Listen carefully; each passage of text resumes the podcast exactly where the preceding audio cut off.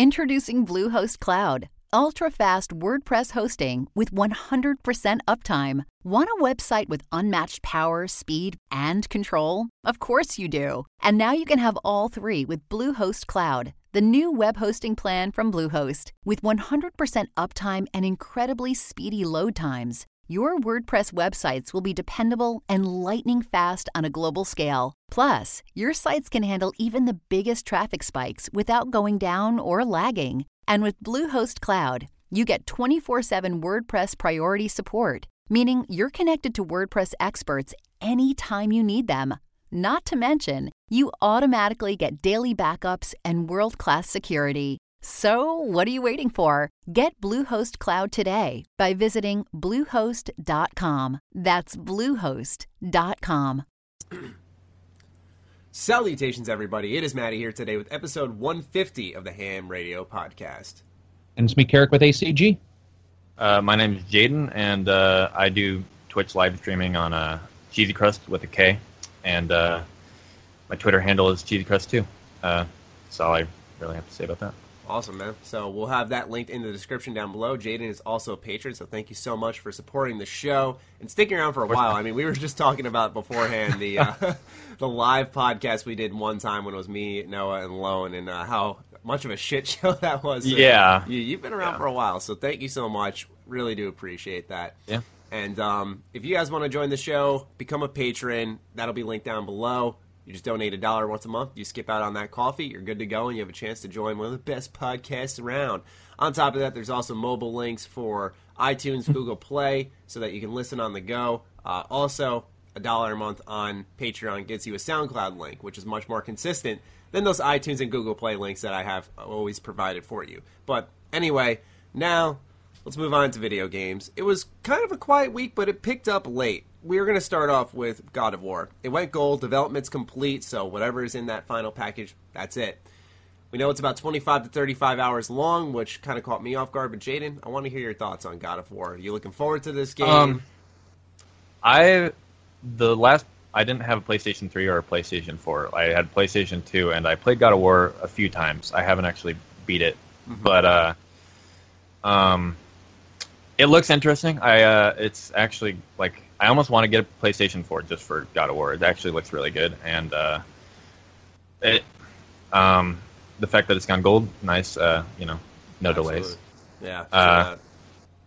Yeah, and uh, I, I yeah, it makes me interested in getting a PS4 for sure. So you don't own the PS4? Okay. Um, no, so I only have an Xbox and PC. Okay, I was going to ask if you were just PC. All right, so have there been any other exclusives that have caught your eye coming up for PlayStation 4 that make you maybe Uh, want to make the jump after seeing God of War and now maybe something else like Spider Man?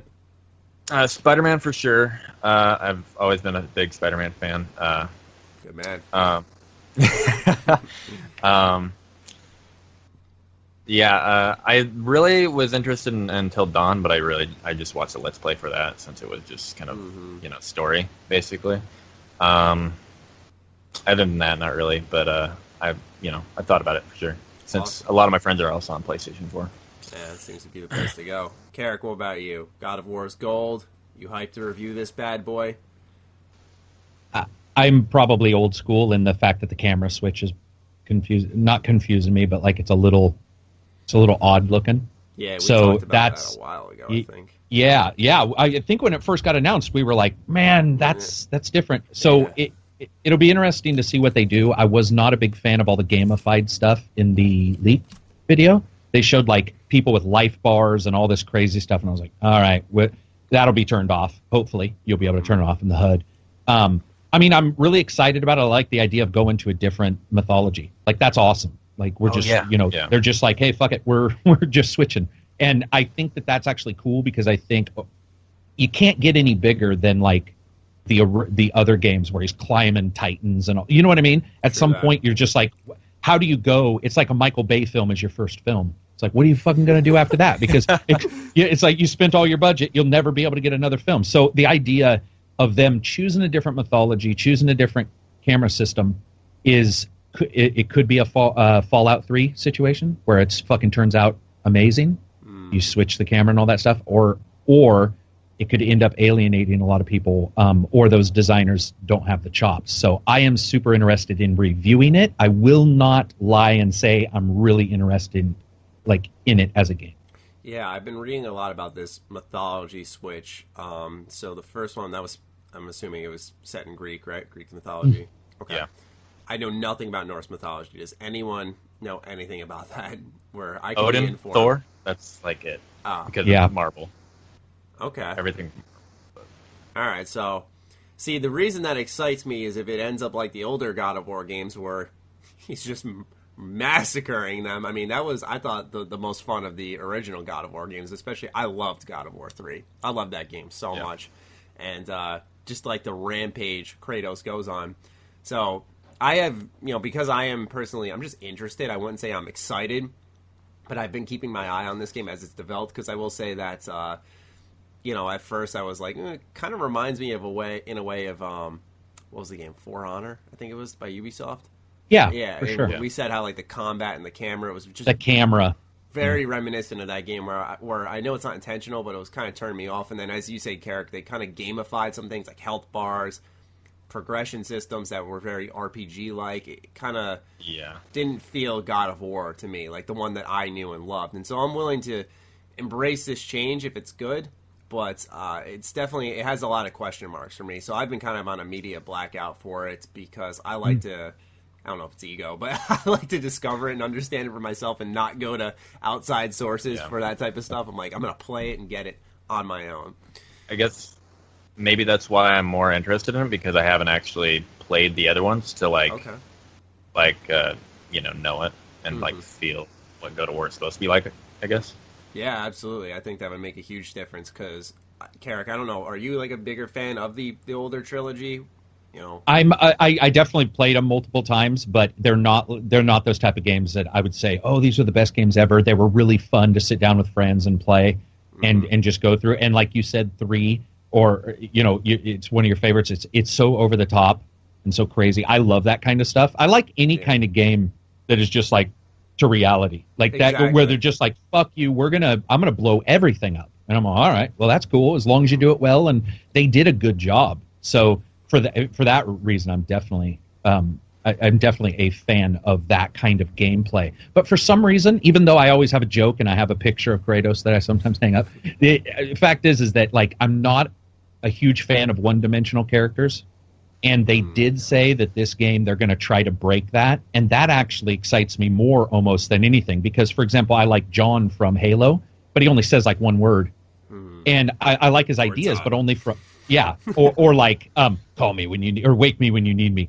Well, that's if you read the books, there's some cool stuff there, really cool stuff. But if you don't read the books, you would never pick up on that. So I'm hoping that this is like we're going to flesh this guy out and and make you sort of understand, you know, at least some elements of him. And it sounds like that's where they're going, which is why I'm excited for. it. Mm-hmm. Yeah.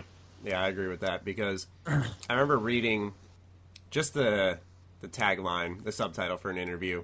I didn't have a chance to read the full thing, but they were saying that they wanted to make this the most personal, like Sony Santa Monica, I believe they're developers of this, that they wanted to make it the most personal game that they've ever made, you know, in the terms Yeah. of emotion. So that caught me son. off guard a little bit, yeah, with the sun. It, it's it's very different. It's a bold move, I think, for the series. Um, I'm curious to see where it goes, but I can't say I'm moving into it confidently. Like for me, what sticks with me the most is the game length. You know, I look at 25 to 35 hours. It's not an open world game like Horizon Zero Dawn, which took me just about as many hours to complete. So I think of how much padding will there be? How much, like, you know, is it going to be like a, a Mafia 3, like the first 10 hours are rip roaring, and then it, it slows down as the game opens up? Is it going to be like Darksiders 2, Tomb Raider, that type of progression? That's where I struggle to find out how this game's going to go. Right. I feel like the story's going to be good, but if the pacing's really bad, then it can just disrupt the whole experience. That's Yeah. that's where I kind of sit on with this game, and why my I'm not at excitement. I'm more at interest personally. Do you guys share I- that sentiment with the game length? Go ahead, Jade. I, I wasn't going to say anything. Oh, uh, I will say that yeah, I actually uh, agree because one of the things they showed was that one specific section where like he was throwing axes and and all that stuff, and it looked cool. But I was uh, I remember thinking that all the parts they showed when he walked around, when he fought the mini boss, when he did all that, the way it looked, and d- please, no one get pissy because I'm sure people are going to not like this comparison. But the location reminded me of Neverwinter, the last Neverwinter that came out. Um, Okay. uh, or by I'm sorry, Dragon Age, um, Inquisition. Oh, all right. Oh, yeah. It looked like just this area that was flat with things sticking out of it. And I remember going, "Oh man, I, I'm not quite sure." And I think that the camera view allowed for a different adjustment to the, you know, the topography, the way the game was put together. When you switch that third-person camera over the shoulder boulder holder kind of fucking view, you're never 100% sure if it's going to be, you know, like a like a Quantum Break or an Alan Wake. Alan Wake, both of those sort of went the same, but Alan Wake always felt a little clunky. Quantum Break I didn't love, but it felt a little slicker in its movement. And um, I'm a little nervous that like you're going to get in there, and the FOV is tight as fuck. If that's Yeah. the if that's the final FOV, that FOV is like 60. Yeah. I mean, it is I agree with tight. It's so tight that when he breathes, the camera moves, which means it's either one for one or it might even be two for one when it comes to movement, which is also it's going to be very interesting to see like uh, Horizon Zero Dawn. You and I both played that. In Horizon Zero Dawn, a lot of times an enemy would leap past you, and you would spend half your game turning to Yeah, try. And. I'm a little. I'm trying to figure out how how they're going to handle that, and they haven't shown enough to uh, you know for us to identify it. But those are like parts where if they do handle it really well, then it's probably going to be off to the races, and you know that game will probably do insanely well, which is what I'm. Yeah. yeah, agreed. We're all open for that. I, I also think of the gameplay we saw. I think they said it was from the first three hours, and we saw an axe, a shield, uh, and something else that I can't remember right now. And I know one thing with God of War has always been, you know, they, they give you tons of tools, tons of combos as you level up those weapons. At least in the the traditional trilogy, we'll call it. Um, that's how it worked. It, it's like you know, with with that it worked because the games were a little bit shorter, but you were constantly getting something new to play with. Then you carry it into a new game plus, you level up all those combos. It was a, it was a lot of fun. With this one, it's like because the game's longer, it's going to take longer to get to that point to maybe get a reward like a Hades claw, even though I, I Right. don't think that fits into the Norse mythology. Uh, but you know, I'm just saying hypothetically, and because of that, I, I do also wonder if it'll have that same reward in the terms of um, the new tools you get. Because obviously the the progression system, like we saw them crafting new armor for Kratos and stuff, but like I said, that, that I think there's a difference because there was a sense of identity already with this series on how they progressed uh, the player through the game and how they rewarded them, and they're also drastically changing that. So I'm really curious to see someone who's a, a big God of War fan. Uh, not like us, but we're like, yeah, you know, they're fun. Or you know, Right. Jaden's case, you know, he hasn't really played them that much. Yeah, Um, I want to see like a big God of War fan dive into this and and you know like the full game when it comes out. I mean, and and what they think about it because I think there are going to be some drastic changes that may not come to light until we're really sitting down playing it. I Yeah. mean, I have a lot of confidence it can be a good game. It's just there's like I said once again a lot of question marks surrounding it. yeah. Yeah. Um, more exciting news, though.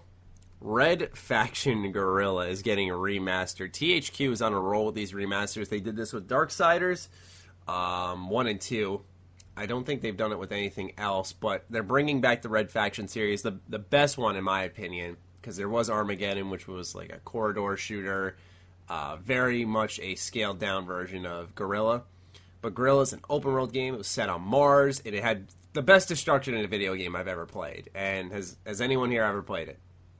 I played it on a friend's uh, uh, Xbox before, and I don't know why I never owned it. I really don't because I Mm. love destruction, that type of that type of stuff, um, like exactly what it was all about. Um, but this remaster is a chance for me to get into it and uh, Yeah. you know actually play it. You What know, about you, Carrick? You play this one? I, I, I just want to say it's the best name ever. If you guys see what they're calling it, it is Mar- Mars Remar- Mar- Re- yeah, Mars Turd. mm-hmm.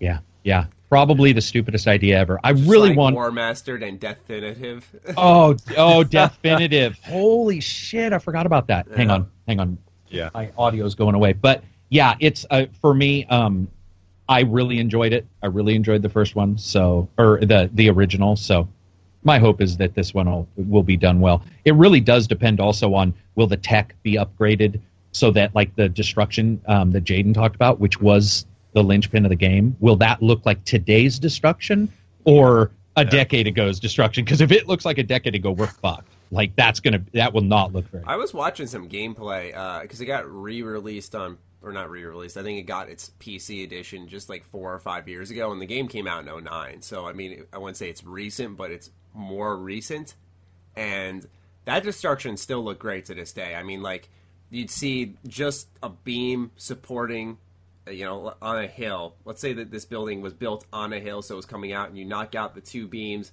that were built into the hill you'll just see the building itself start to tip over down the hill and just collapse into pieces like it had yeah. this very natural destruction that I love that stuff. It, it, still looks so good when I was looking at this gameplay. I was very impressed. Um, and, and, it got me really excited for the game again. My only concern is the the repetitiveness. I know back then I had a much much higher tolerance to that type of stuff. Um, yeah. and, and as now, you get older, you're just like, "Fuck this, man! I don't yeah. want to spend another hour, you know, like hacking phones in Mafia Three. Yeah, yeah. oh my god, forgot about that shit.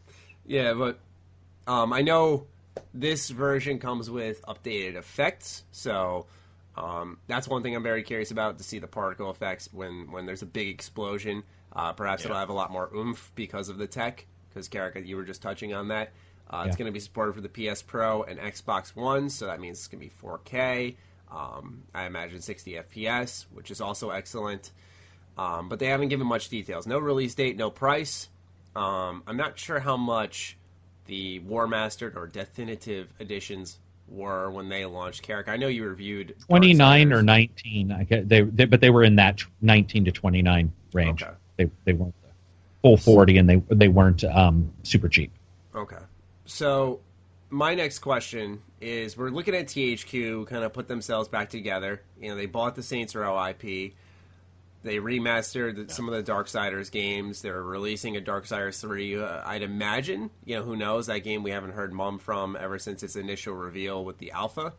Um, I imagine it'll just get another big re reveal when it's ready, if it gets that far. But now we're also seeing Red Faction. It's getting remastered. Do you think they're testing the market for this? And do you think they're going to take that Saints Row IP, maybe remaster some older games for that, like 1 and 2, and throw them together in a little package? And start kind of gauging the market on where they should go with all these IP in the future. Go ahead, Jaden. Um, I, I, yeah, I think they're testing the market for sure. Uh, I love Saints Row, the series. Uh, I love everything about it, even the like the big switch to crazy aliens and crap. I love the way they went with that series, and um, I, yeah, if they remaster that, that's going to be amazing because uh, I'm going to be really happy about that. But yeah, I do agree that they are testing the market for that, and uh, I, I, can see a Saints Row remaster coming, or you know any Let's other. Hope so. I like the first two personally. Uh, after that, like I didn't play three, and then four I really liked. Yeah, but a lot of people um, three was a lot like four. Yeah, yeah, they were they were overlapped a bit. Um, so the I guess the question then is also like, so they're they're remastering these and stuff. I don't they might be testing the waters, but I mean, I'm just wondering how much they'll test it. Like it, before they do, I mean, testing the waters usually indicates you're testing it to make something in the future. Like my hope is we don't get a ton of tests because if we do, it's just going to be remaster, remaster, remaster. Yeah. And mm-hmm. if you look at Far Cry Classic Edition three that's coming out in a couple days or whatever, yeah. they've done side by sides. There is almost no difference. Or if you look at Batman Origins City, those remasters, they were worse. They look legitimately worse as a remaster. So to me, what I want to know is if they are testing the waters, how how much testing is required of the consumer before the company just fucking does it? Mm-hmm. Like that's one thing that worries me a little bit. Like, are we going to be tested to the point to where we're all, yeah, and we're all just burned out on remaster, remaster, remaster of these games we know are good, but not 100 percent sure we don't want a sequel.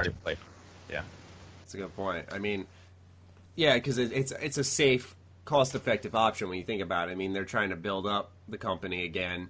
They don't want to fully invest in something, maybe, and so yeah. because of that, they're making remasters because that's a it's always been a cheap way to, to make some money. I think.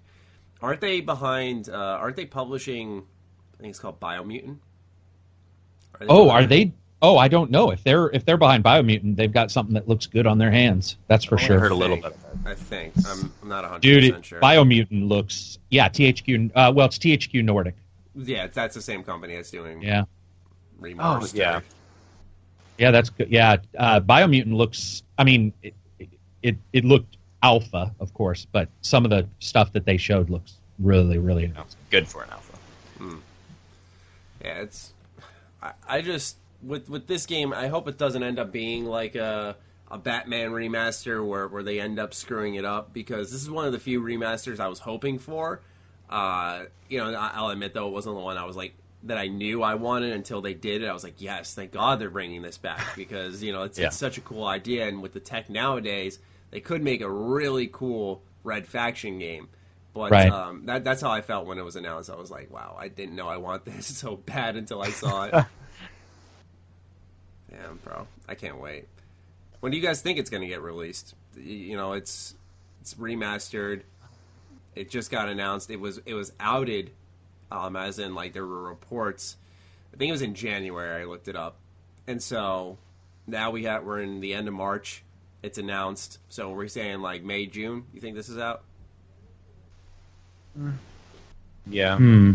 maybe later. I, I don't, but probably around that time, like I mean- July, maybe. Yeah, because if it's not, it, let's say it's not, let's say it's July, that's fine. But if it's anything after, you're going up at some point against Red Dead, which you might as well just be dead. Yeah, Like, would Yeah. you really want to go against Red Dead? Does anybody? I mean, entire companies are shifting their, and, and it makes sense. They release a game every six years, so you would shift. Um, I would hope that those guys look at it and don't do the thing we saw Microsoft do. We've seen other companies do and say, we're still going to release in our time frame, you know, sort of egotistically. And it's like, well, you're going to do shitty because I mean, Jesus, it's Red Dead. Like that's Yeah. it's all anybody's going to be talking about. So July and prior would be great. That would be. But I don't know. It seems like it might be farther out than that. I could be wrong. I don't know. Yeah, I mean, you'd think with uh, there is a game that's coming out soon that was just recently announced, and it's not coming to my mind right now, but that's kind of what I expected with this. And when they were like, "Yeah, we don't have a release date or anything, just it's it's coming," that's it. Uh, no gameplay, no pictures, as far as I'm aware. That's what kind of caught me off guard. And I was like, "This might be." A good three or four months off, but if it's any later, that's they're they're playing with fire yeah, they're playing with some serious fire. yeah. Well, we'll see. We'll see. Hopefully, THQ makes a smart choice and keeps the company on track. And now we'll talk about Sea of Thieves, one of the first Microsoft first party games to release in quite a long while. And there's some good news accompanied with this, and I think this is Microsoft reassuring investors personally. But it is the fastest selling first party new IP. It has 2 million sales and is also the best selling Microsoft game on Windows 10. Mind you, these numbers currently do not include the Xbox Game Pass, where you can pay $10 a month and have access to all of these Microsoft games, uh, also including their first party titles. So I think this also might be a show of Microsoft to say, like, hey, uh, you know, these this Game Pass doesn't impact our sales in the terms of people who just go out and spend sixty dollars on this new idea, which I think is actually pretty remarkable in its own right, especially with its launch struggles. Like, does anyone have an idea Yeah. how this happened? I don't know how else to word it. Um, like the This this success, you know, it, it launches. Yeah. There's issues, and it ends up being you know the best, the fastest selling first party new IP, and it has two million sales eh, within like a week. That's that's pretty damn good. I just know that the beta was really popular. That was Okay. like, um, you know, I, yeah, that's like I don't know. I really don't like. Uh, it just it didn't really appeal to me, my, Mm. like personally, until you know, like I saw a bit of gameplay, and I'm still kind of nervous going into it, see if I'd like be able to get a bunch of hours out of it because I've heard it's like.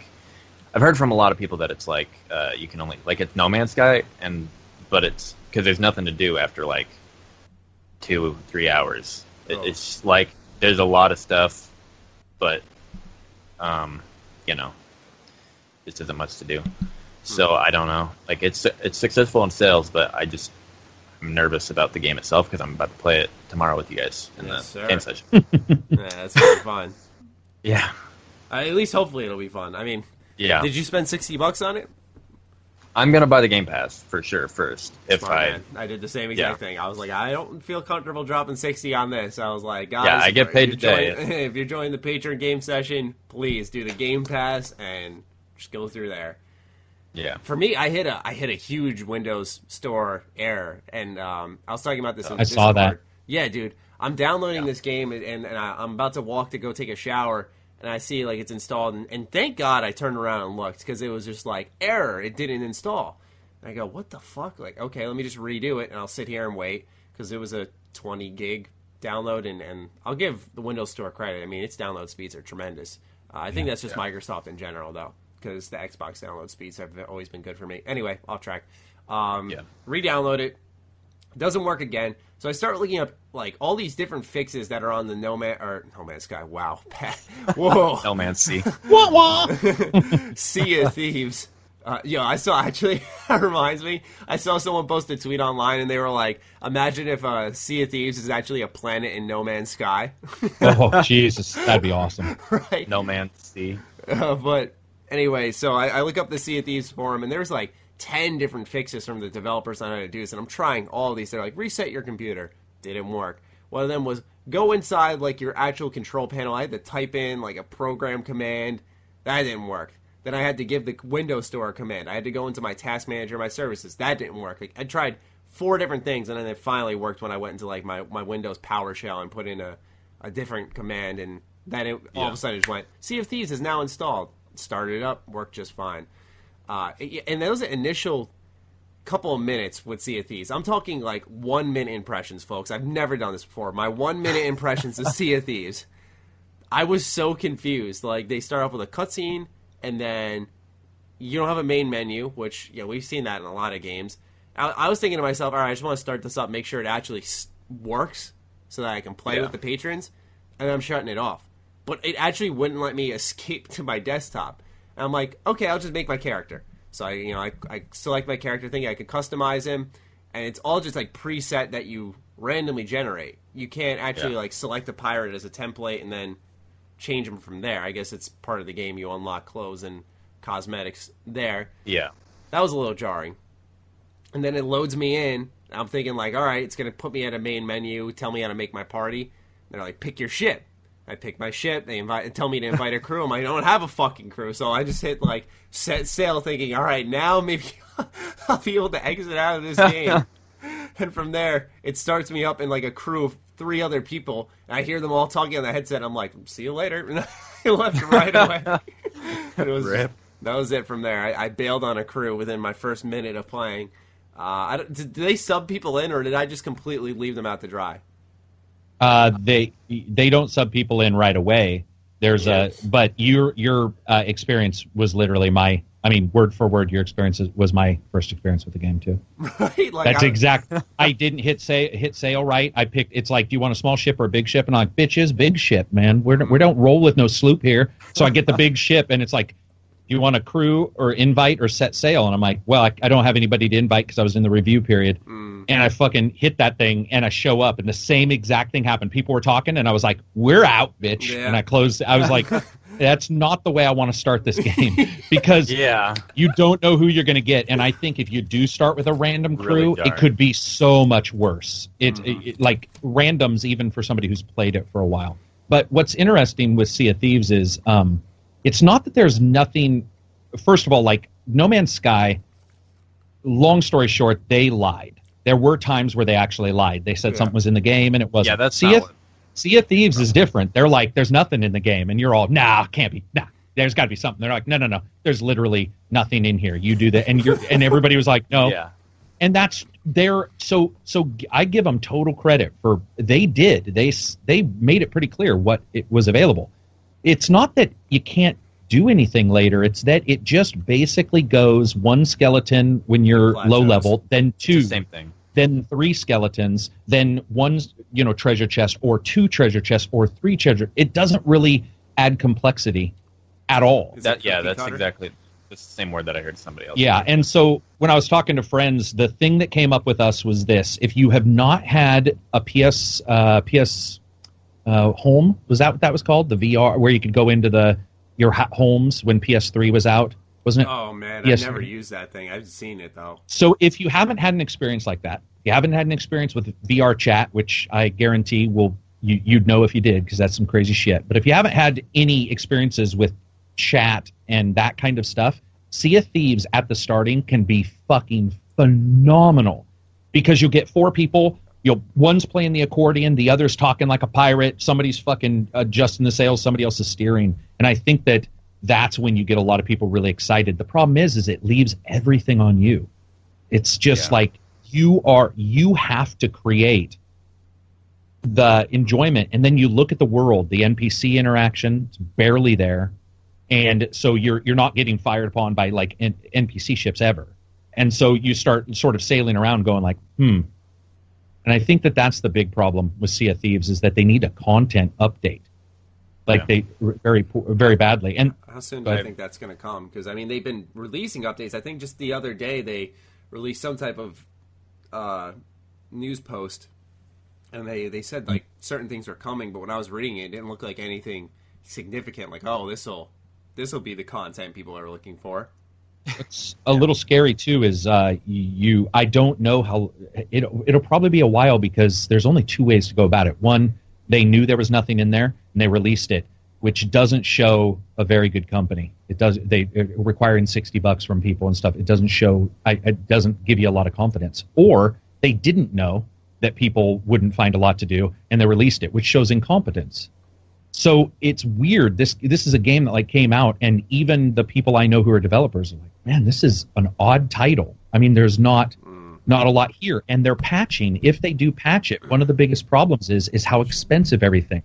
A bucket is two thousand gold pieces, and, the that bucket, doesn't do anything. Yeah, I was going to say. Yeah. It's Yeah. it's like you get like a normal bucket or a jeweled bucket. And I think that that's probably where a lot of us, like you know, any of us who are accustomed to customization, accustomed to games that are sandboxes but have complexity, it's a sandbox, but there is no complexity other than other no people. progression. Yeah, yeah, it's all horizontal uh, uh, progression. There's no linear progression at all. Well, I mean, Yeah. you do go up in levels. You can get the more skeletons missions, but that's pretty much it. So Yeah. it'll be interesting to see where it is. Also, Maddie, I don't know if you know this, but Microsoft for years has said this was when they were losing. By the way, to, to Sony, they were like, "We won't be talking about uh, copies sold.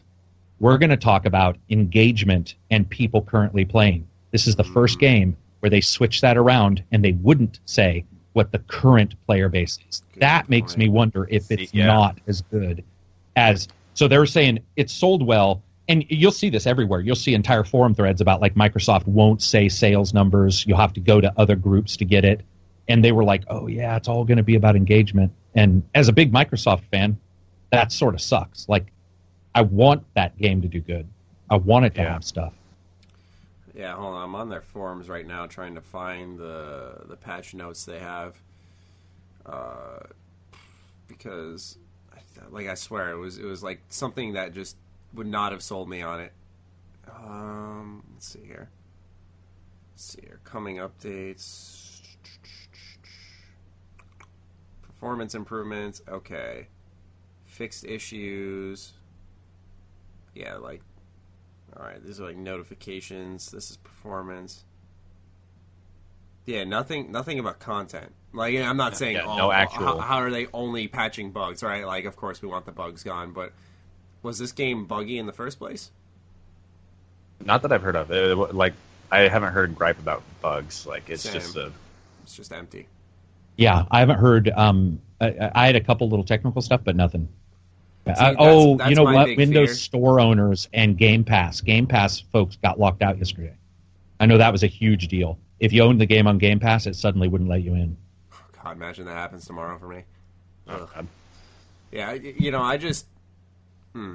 My thought is they're gonna finally get content, and and with the way this game's going, it's it's like we've seen this story before. We've seen this happen before, and it, it, I, I just feel like okay, it's you know they're gonna get that content, and then something else is gonna happen. Like that won't be enough, or it'll get repetitive quickly, or it'll bring about some bug that's going to cause another set of issues, and then they're going to have to fix that before they move on to the actual content that they want to do afterwards.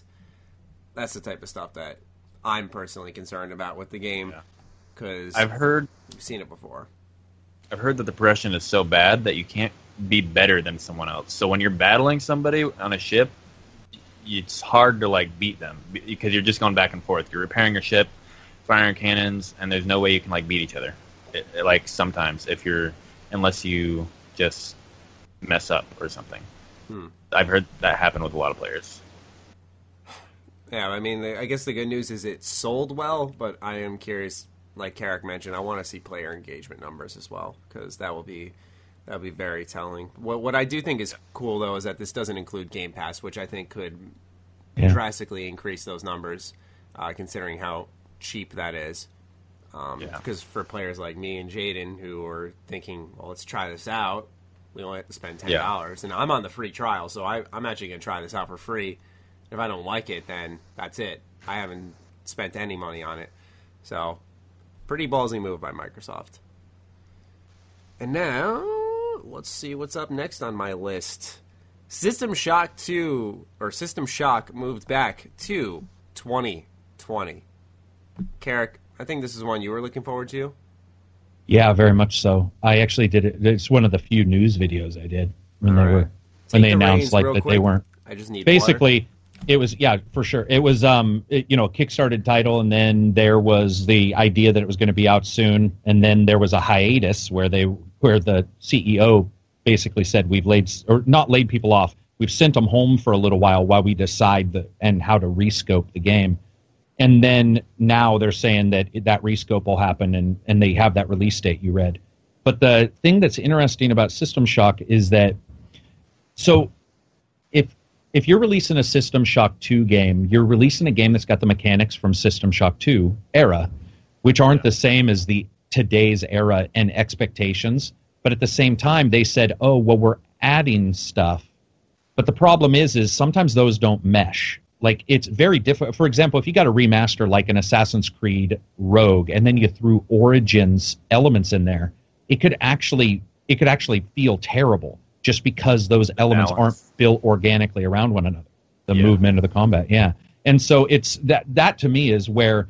And I, I did a video, and I, I did get some messages from um, uh, the CEO actually, who was like, "Hey, you know, appreciate it. We're we are working on it. You know, thanks for doing a video, blah blah blah, and not being negative." And I was like, "Yeah, it does suck when you're a CEO of something. You're like, hey, we're going to hold on, which is something we all we all talk about. We want companies Yeah. to hold on, but then the moment they do, we're like, what the fuck are you holding on for?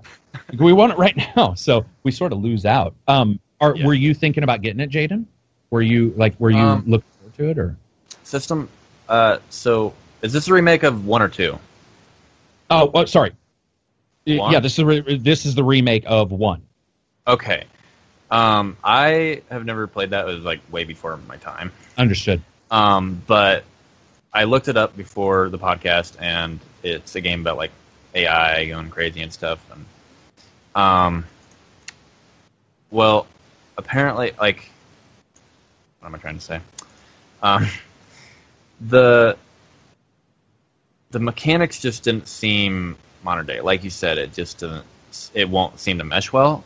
And they said they were going to add new stuff, even though their goal in the beginning was to keep it kind of the same. Right. And now they're going back to that. That's why it was. That's why it's being delayed, because they're because they need to redo, or because they need to rethink their strategy, how they're going to Right. the game, and they want to just create the original experience with better graphics now. Does Um, that does that interest you though? Like a game, if I said that I'm remastering, you know, a System Shock, which is an ancient game anyway, do you automatically think, well, it's probably the mechanics are so old they won't interest me, or are you a gamer who would jump into that? Um, I like the whole AI thing. I like the kind of Hmm. story uh, part. Um, so it would probably be a good time for me to jump in. I don't think I would buy it if it was too much money or anything. Gotcha. But like, um, you know, if it was too much money, I would wait for a sale. But yeah, it does interest me. I like the whole AI thing. I've always thought that was interesting and like The story conceit itself. Yeah. Have you um have you done uh, the Bioshocks and the Uh, yeah, I, uh, I'm actually in the middle of playing Bioshock 2 because somebody bought it for me because they really wanted me to play it. oh but gotcha yeah, I played um, Bioshock 1 all the way through, and I'm in the middle of Bioshock 2, and I haven't played Infinite yet. okay Um, okay But yeah, Yeah, it's um, it, you know, they just do share the Shock name. There's going to be a, a lot of differences between them. I think with um, System Shock, especially this company, I know a lot of people were feel burned by some of the stuff they've done in the past, so that probably scares people. Some people like them more because of stuff they've done in the past. You never know where somebody's going to lay, but it is interesting, you know, as a Kickstarter game. I don't know about you, but it seems like every time now a game is kickstarted, I'm pretty sure even if I get the game, I'm not going to get the game I pre or I kicked because I- it changes, you know, so much. Have you have you kickstarted any titles yourself? um, no, I know nothing about like Sorry, I development or to make a anything. sprint across the Um. That's right. We were just talking about the fact that this was a Kickstarter, and yet they're altering a lot of elements from the original Kickstarter. So some people, like, you know, it, does that bother people that when you look at a game like this and it's going to change? Like you Kickstarted one thing, and then they're like, "Well, we've decided to do this," and you're like, "That's not exactly." Yeah, I know, actually what- I uh, donated to this game and uh, Shenmue Three. Those are the only two games I've ever kickstarted. Oh. But yeah, so I am Yeah. I am one of the funders or backers for this game. I'm actually very curious to see if it even sees the light of day. Wasn't it supposed to come out like this year? It was. They they say 2019. We'll see. I mean, it like it depends on what they do. And we were talking about that right when you left. Is you, you know if you took the mechanics of Origins and put it in with Rogue or Syndicate, it wouldn't feel great because it wasn't organically built. Even if those systems work better in Origins. And hmm. what scares me about this one is how much change do you really want? Because if you if you add in all these new game game for example progression, you just actually we can just go back to the God of War discussion. If you're going to change those progression and all that kind of stuff, then you know from the older style, then what are you kickstarting? Because really, are you kickstarting a, a remaster? Not anymore. You're kickstarting a game that says it's going to have the same name, and that's pretty much it. Because at that point, if it's a remake, you never y y- there is no real guarantee, you know, of, of what you're going to get or what it's going to be like. It can be whatever it wants as long as it's got the same name. So mm-hmm.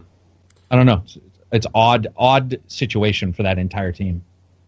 Yeah, Yeah. I, I can't say I envy them. It- you know, that's the thing with Kickstarter games. It's always something. If you want to really put it vaguely, I guess. Yeah, it's always something cropping up. Yeah. I Yeah. can't think of a Kickstarter title that just you know smooth as butter. Aside from I think Friday the Thirteenth. Didn't that? was that smooth? I I, I know I- that game was very buggy on launch. Yeah, I never. I played it a little bit, and I actually like. I was about to answer Carrick. Uh, that was the only game I ever actually. Oh. liked. Um, I was really interested in it, but uh, it didn't. It didn't have that much to keep me there for more than I think I played ten hours of it. Mhm. Um, you know, it just didn't uh, like appeal to me after a while. Um, Yeah, but uh, I, I think they like did everything they were going to. So I think that was like one thing that they did, but it just didn't have enough. If that makes sense, hmm you know. absolutely. Yeah, I've never been a Friday the Thirteenth guy. That, game just didn't didn't sync with me off the start. Um, but you know, I think that's the beauty of Kickstarter in a way is that it's for fans of a certain series to be able to Yeah, get behind something that they never thought they'd see. Like you know, for me, it's Try sure Shenmue it's up. Three. Holy shit! I'm sure Sony could have made it happen, but you know, yeah, point being is like I, was- I, I thought I'd never see that game, and now it's being kickstarted, and that that was one of the most frequently updated Kickstarters compared to System Shock, where updates were Yeah. so few and far Sporadic. between, very out of you know because I get an email for each one. With Shenmue, I mean for a while now. I mean now it's quieted down because they're deeper in development, but it was like every week. It was just here's this, here's this, here's this. Now this is what we're working on. It was very in touch with the community. And Yeah. then you look at System Shock, and it, I, I- like I, I remember seeing like eight, and that was it. Like I, I don't know if it went higher than that. It, it had to have, but you know, it, it was very clear something was going wrong early on, and it didn't make it that far. Where I'll I'll be very shocked to see uh, this game make it out. Personally, yeah, um, I say that as someone who is backing the game, and I'm excited for it. The only reason I did support it though was because of Chris Avellone. You know, I, I love his work, And, Yeah, right, exactly. Uh, I always want to Yeah. give him some love, keep that man employed. So you know, I was like, well, it's like fuck it, here's 20 Keep him bucks. here and not working on movies. Yeah, exactly. Yeah. Stay in games. Yeah, but uh, System Shock. I've never played the original. Scary. Carrick, you've played the original? Yeah, th- this will be a remake of that original, not two, which uh, I think we said earlier a little bit messed up. But the, yeah, so this, um, it, I like it's aged or it is old to the point to where I was young when I played it. 1994, I think. because Jaden was saying, yeah. So I was just out of high school, and and Jaden was saying it was too it was too early for him, and he's right. I think that's actually one of the problems is you're selling to people like me who maybe remember it. The other people are like System Shock, okay, you know, I, it's way before my time, mm-hmm. and then and then at the same time now they're changing a bunch of stuff. So it's it's definitely going to be interesting. Also, I think when you look at how much a Kickstarter makes, you can sort of identify how much leeway they have. They did not make a ton over what you know like what most game development makes and and requires and so that's another thing i was wondering is like how much leeway does somebody have if they don't make a ton from kickstarter do they have you know some personal loans do they have you know and and the uh, money to sort of experiment it's going to be interesting to see because the original if they just remastered it it wouldn't cost as much as they got but a remake costs a ton you know what I mean? So there's no middle. You, you- there's there's not a great amount of middle ground. Sometimes it's just like we have to jump in, and I don't know. Maybe that's what they chose to do. That's another thing is the email that I got, the update wasn't the greatest.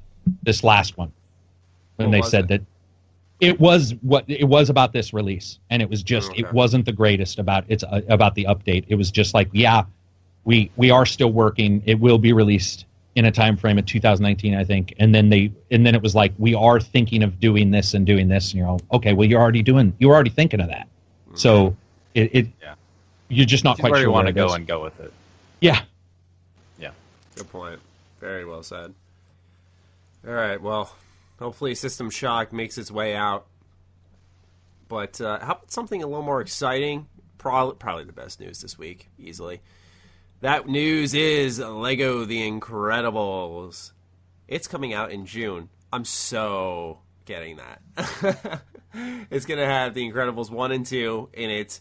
And I just wanted to talk about the Lego games in general. Um, it always feels like when they drop one, it's like this is such a good fit.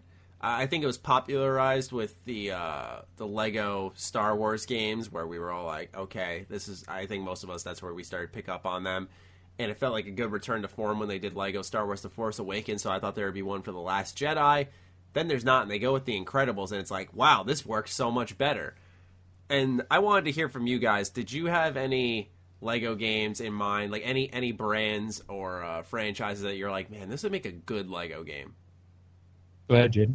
Um, so this is one of the top the topic that I knew I'd really have a really hard time with because I've only played one That's Lego why I gave you a heads up. I didn't want to put you on this, spot this one. I was like, this would Um, be a toughie to come yeah, up with. I um, I've only played one Lego game, and Uh. um, I don't even remember which one it was. I just know it had Uh. like Indiana Jones in it.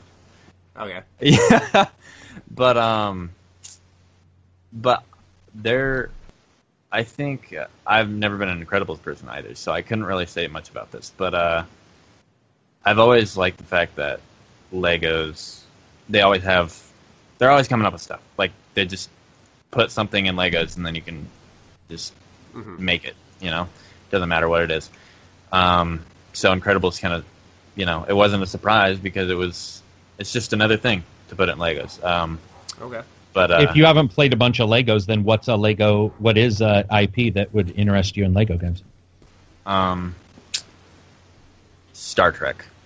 Oh. Like I know Oh. Star Wars is a thing, but um, I'm more of a Star Trek fan myself. Me too. Me too. Yeah, and uh, I think I would. Wow, Maddie, Okay. Sorry. fight. um, um, but yeah, I think I would pick up a Lego game if it was Star Trek. Nice. Carrick, what about you, man? Do you Yeah, Star any- Trek. you- Star you- Trek. No, Oh, he was wow. right. Like he nailed it because I didn't even think of Star Trek until he nailed or until he said it, and that would be my answer. I would play the shit out of a fucking Lego Captain Kirk. Yeah. Man.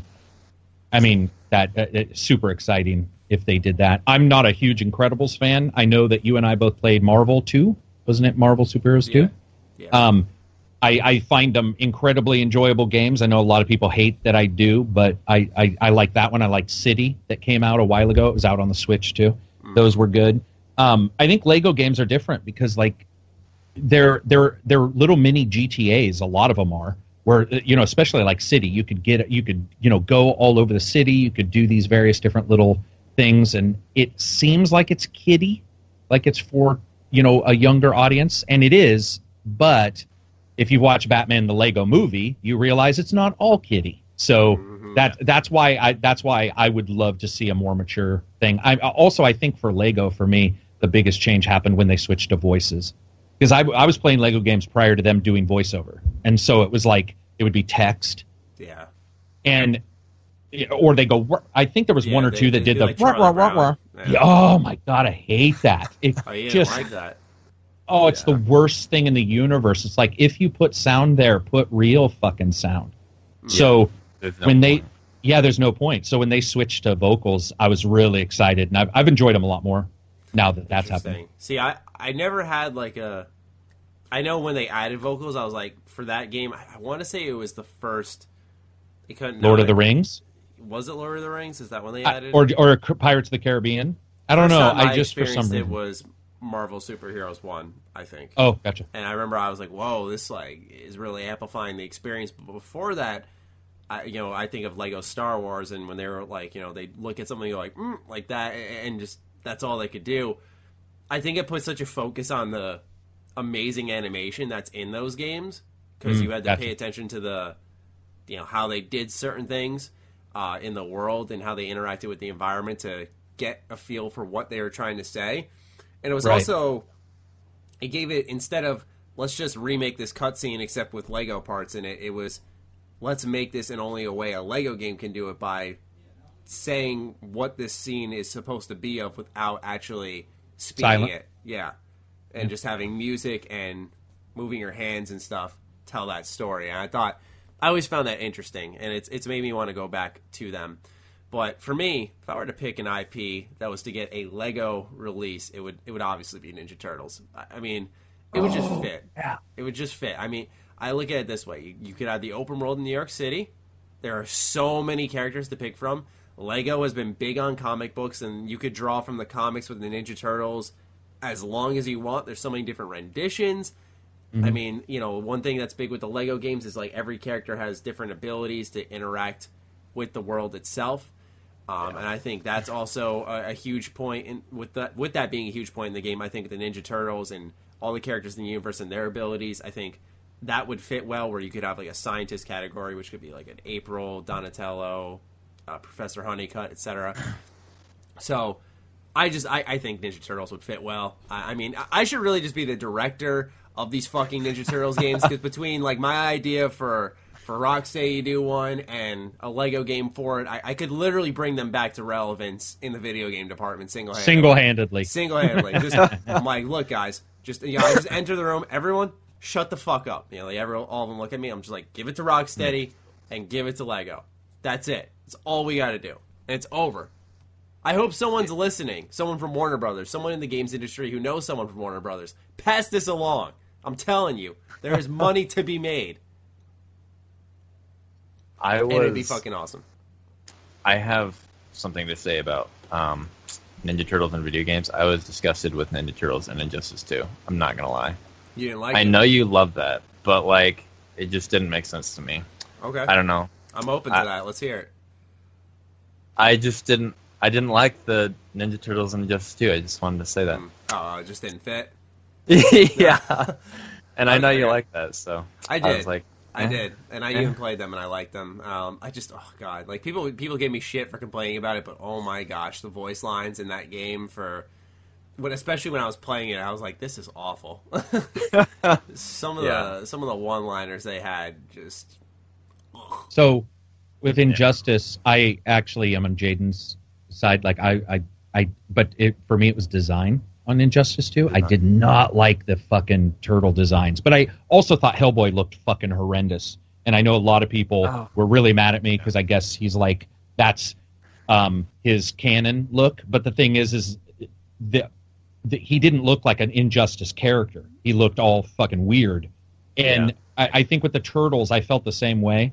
Um, I want to see a good turtle game because there hasn't been a turtle game ever for well for years. We'll we'll pretend that the platinum game didn't exist. so it would be it would be awesome to see. I think that it's funny because Maddie exists in a time frame that is just a little bit prior to mine, but not enough that like I don't know what Teenage Mutant Ninja Turtles is. But Yeah. it came about when I wasn't watching those kind of things anymore. Mm-hmm. And so I would be really interested in watching or playing Lego to experience those again because I really don't have the institutional knowledge. When you said Mr. Chuckles or whatever the fuck his name is, you said Professor Honeycutt. I was close, Mr. Chuckles, Professor Honeycutt. But you said, you're like you're like Professor Honeycutt, and I was my brain was like I don't think I have any clue if I've ever heard those words before. So that's what's cool. I'm a big fan of that. Star Wars, Star Trek is great, but Teenage Mutant Ninja Turtles hasn't been around a lot. They haven't shown a bunch, so I'm also all Yeah. for them saying let's go to something that's a little more old style and and do a Lego from that. So yeah, I would I would sense, yeah. I would be down for some the only fucking thing is, you- usually they base it off something current, Current, right? Uh, current, You know, yeah. it- like the Incredibles. It's like okay, that's you know they have a new movie. They're going to base it off the first movie and the second movie. But the Ninja Turtles have had so many renditions, and they just announced True. a brand new cartoon version of them that looks kind of different too. A- And so it's like, what universe do they even place it in? There's there's comic stories going on that I've been reading. There's like three different running, or there's two different running shows for it. There's a movie that has a completely different style. Like there's so many styles of the turtles. I think that's the only thing holding them back, maybe from something along those lines, is what turtles do we do and what story do we tell again with a Ninja Turtle Lego game? Or I'd like just Yeah. an original story, you know? I think also um I just have to say, can we all agree? Fucking uh, Marvel Superheroes 2 was phenomenal Yes. as a game. yes. Holy shit! Like Very that fun. game, and I didn't get a chance to review it. You, you, you. I remember that one. You got a review copy, and I didn't remember. This was like a couple months Yes. ago, and so I was like, okay, Maddie's gonna handle it. I'm gonna fucking like invite some friends over because normally it would just be me. I'm like, I'll invite some friends over. We're just gonna sit down, you know, wife, whatever, and play it. And I, dude, I'm telling you, that's one of the top tier Lego games. Mm-hmm. Like that game is fucking phenomenal. That time when you're like flying around as Iron Man around the the tower from oh, which movie is that? Ultron, I think. Ultron, Return of Ultron. But the stuff that they do is just fucking. It's like continually hits for me. I don't know why. I I, so dig it. So dig it. because you know it's it's kind of like platinum where we're like oh they got their top tier games and they got their low tier ones like i look at lego batman 3 and I, Mm. I did not like that game i didn't like lord of the rings i never played Oh, Pirates I didn't of the like- caribbean but you know it- it's and I, I look at that versus lego batman 2 uh, Right. marvel superheroes 1 and 2 um, and, and i think actually oh they did lego marvel avengers which wasn't that great either and you know you look at those games and even some of them are under the same property but they end up not being that good so i think tt games has like a lot of teams kind of like a platinum where with lego marvel 2 we got probably their top team working on that because that was excellent you know the way the world was designed the way the missions were designed the amount of content Yeah. the amount of characters the focus on the comics characters that a lot of us had never even heard of uh, you know like uh, Howard Duck, I think his name was, or something like that. Howard Howard the Duck. Yes, that's who it Howard was. the Duck. Yeah. Yeah, There's a movie. Yeah. Yeah, like I never heard of him, and I saw this, and I was like, I want to, I want to read something about this. Oh, guy, you know? dude, yeah, you should check out Howard the Duck. Creepiest TV or er, creepiest movie ever made. You need to check it out. Really? It shows people like, or it hints that Lea Thompson. Do you remember her from Back to the Future? The chick from Back to the kill me. Future, the I- movies. I've never seen. That Oh, movie. dude, I don't even want to talk to you anymore. All right, we're done. We're done. Friendship, friendship, fucking over. Everything I mentioned. Maddie's like, of course, I should probably mention stuff that's newer, but any of the no, stuff no, I mentioned, no, he's like, because there are so see. many classic movies that they're like, really, you haven't fucking seen that? like, anyway, Howard that. the Duck, you would like. I'm yeah, really yeah, I about think you would think it was it was cool as a as a comic book or something. And uh, I think that that's one of the great things about Lego is they're allowed to do that, right? All these Mm. side characters. Look at Batman the movie. Did you guys see that? The Batman Lego movie. I'm Yeah, yeah, I did see it. I did- Fucking I- a, one that I is did see. funny. God damn! Like I was didn't laughing like it through as that. much as the original Lego movie. We've talked about this because Oh, we have talked about You this. thought it was fucking amazing. I was like, it was. Eh. dude I I fucking just rewatched it actually, and I'm just laughing through the entire thing. But regardless, what I was going to say was in that one they they also grabbed Calendar Man and all these characters that you're like, is that real? Mm-hmm. And even in the the in joke, he goes, "These are all real. You should look." And you're like, "No, they can't be real." That's what's cool about the Lego games is they're able to do that with tongue in cheek, and no one gets pissed. You don't have to have somebody saying, "My IP needs to be treated, you know, with perfection," and you know, we don't want you to damage no cars like in the original Gran Turismo. Exactly. Yeah. Wow. All right. That Lego game discussion, I actually that was a that was one of our more extensive discussions. I think we talked about that more than God of War. yeah, that's that's something I didn't expect. I'm like five minute topic, whatever. But you know, they're good fun. games. I hope more people check them out. Absolutely, yeah. Um, actually, that'd be a good way to cap off the discussion, Carrick, because you've you played them, and we got someone sitting here who's only played a little bit of one. You got a new Lego fan sitting here. Which Lego game do you tell them to play?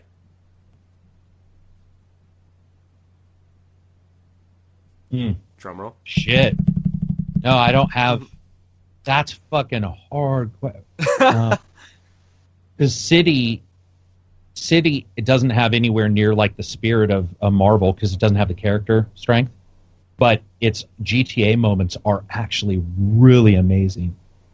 Man, I don't know. Probably Marvel too. Actually, probably this most recent one because, dude, it was pretty fucking mm. good.